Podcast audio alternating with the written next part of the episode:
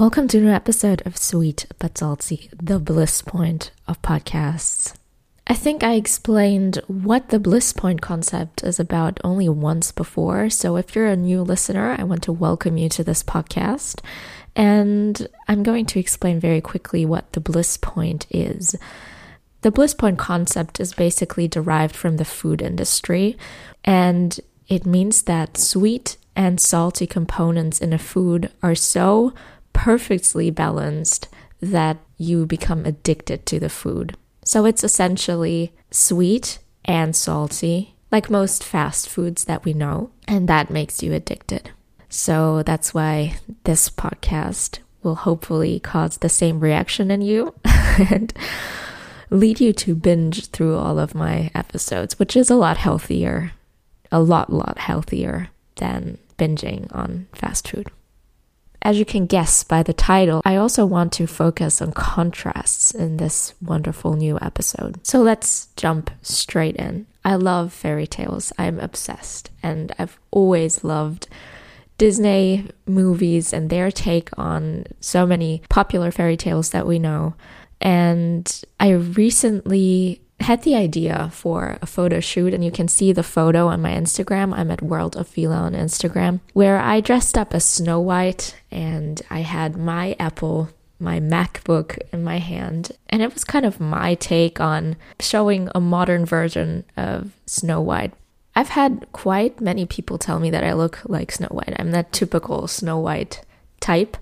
So I thought I'm just gonna execute my idea on what a modern Snow White could potentially look like these days with a different kind of apple in her hand. So check out my Insta if you want to see that photo.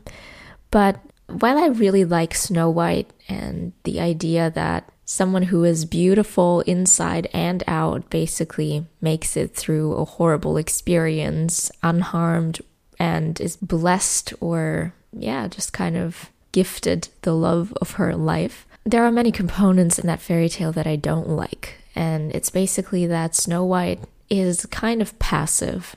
She has her jealous stepmother and the hunter who is supposed to kill her in the forest, and he leads her there and then he leaves her there, and she gets help from the seven dwarfs, and then she eventually takes a bite of the apple, falls asleep, and then the prince comes to her rescue. And I'm just wondering, like, what has she actually done? Has she decided to do all these things, or did they just come to her? Essentially, she was just reacting. She was a passive figure in that whole story.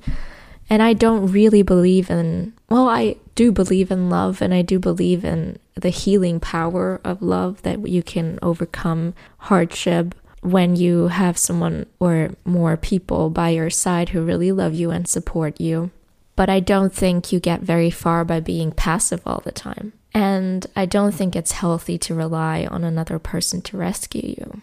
And I've been guilty of doing that as well. So I thought before just jumping into the interpretation of Snow White, the fairy tale. I don't know if an interpretation of the fairy tale would be interesting for you. If so, please let me know. But I just think let's focus on something that is hopefully going to help you right now, and that's attachment styles. So I was thinking, as I said, Snow White is pretty much just reactant and we don't know much about her relationship to the prince because she's asleep before meeting him and she meets him and then the fairy tale ends and the only thing we know is that they live happily ever after. So realistic. Not. But actual attachment styles i don't know if you've ever heard of them but we all have a particular style of attachment to people we love and they are basically formed by the experiences that we have in our childhood. So, the way that we are attached to our parents usually translates to the way we are attached to romantic partners later in our lives. And there are four different types of attachment styles there is secure attachment, which is essentially what we're supposed to aim for. Then there's avoidant attachment, anxious attachment, and disorganized attachment. And I'm quickly going to go through all of them so that you can find out which style is yours. And I'm going to link to the sources in the description of this episode. So if you want to read up on that, um, I actually found two articles that are pretty similar and they use the characters from How I Met Your Mother to explain each attachment style, which is kind of helpful because you have an example right there. All right, so the first attachment style is secure attachment. That's what we all want. And when a person is securely attached, they feel confident in their relationship and their partner. There's connection, there's trust, there's comfort in having your own independence and also letting the other person be independent and openly expressing love. So, those are people who reach out for support when they need it and who offer support when their partner needs it. Usually, people who have a secure attachment style were also raised by securely attached parents who allowed them to explore the world on their own, but also come back to the secure base which was represented by the parents. So that's what we all want. Now, the next type of attachment style is dismissive avoidant. So, people with an avoidant attachment style find it usually uncomfortable to get too emotionally close to somebody else and to trust other people. They tend to be very independent, perhaps overly independent, and you could describe them as actively trying to avoid closeness. They feel like they don't need emotional intimacy, and when they get rejected or hurt, they tend to pull away. And this attachment style usually stems from having had negligent or absent parents and experiencing rejection in childhood.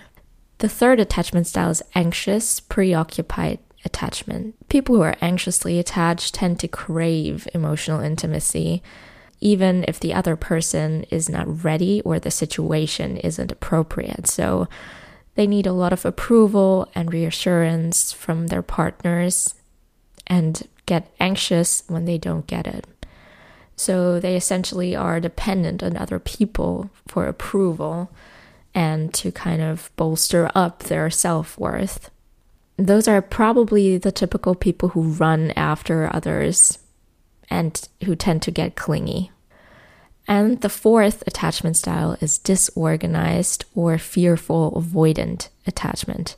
So, a person with a disorganized attachment style is essentially confused because they combine both the anxious and the avoidant attachment styles. They want emotional closeness, but they also want to push people away. So they are scared of trusting others fully, but they need their approval and validation.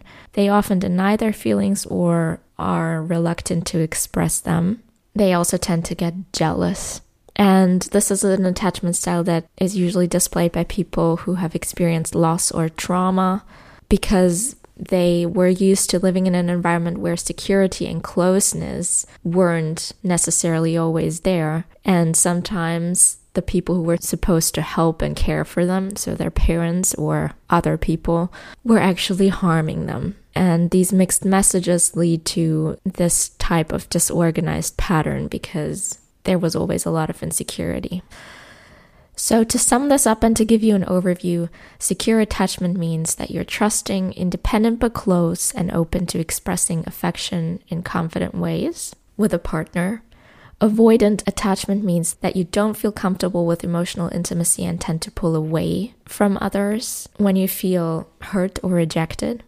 Anxious attachment means that you need reassurance from a partner. You seek closeness and intimacy more intensely, even if the partner is not ready.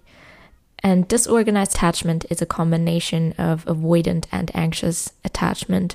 That means that you're often confused and give mixed signals and pushing people away and craving more connection at the same time, or not at the same time, but rather one day you're like this and the next day you're like that.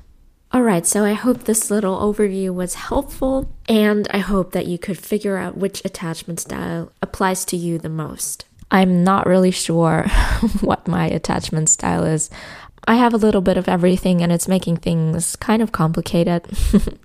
but to be honest, I think that everything starts with becoming aware of the patterns of behavior that you display in your everyday life.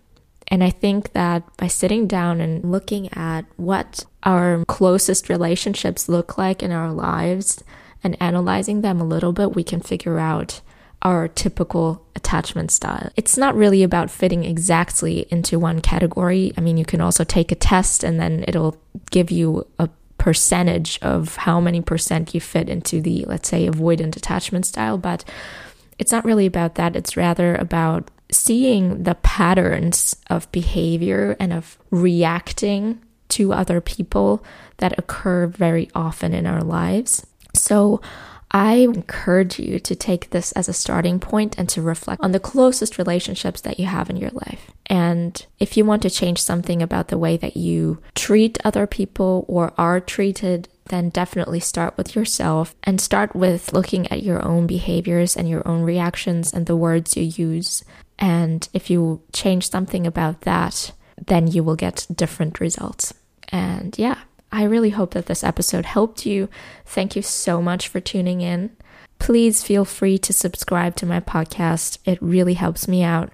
If you have any suggestions for topics, you can reach me on Instagram and tell me about that there. Other than that, I'll catch you in the next episode. Stay healthy until then. Bye.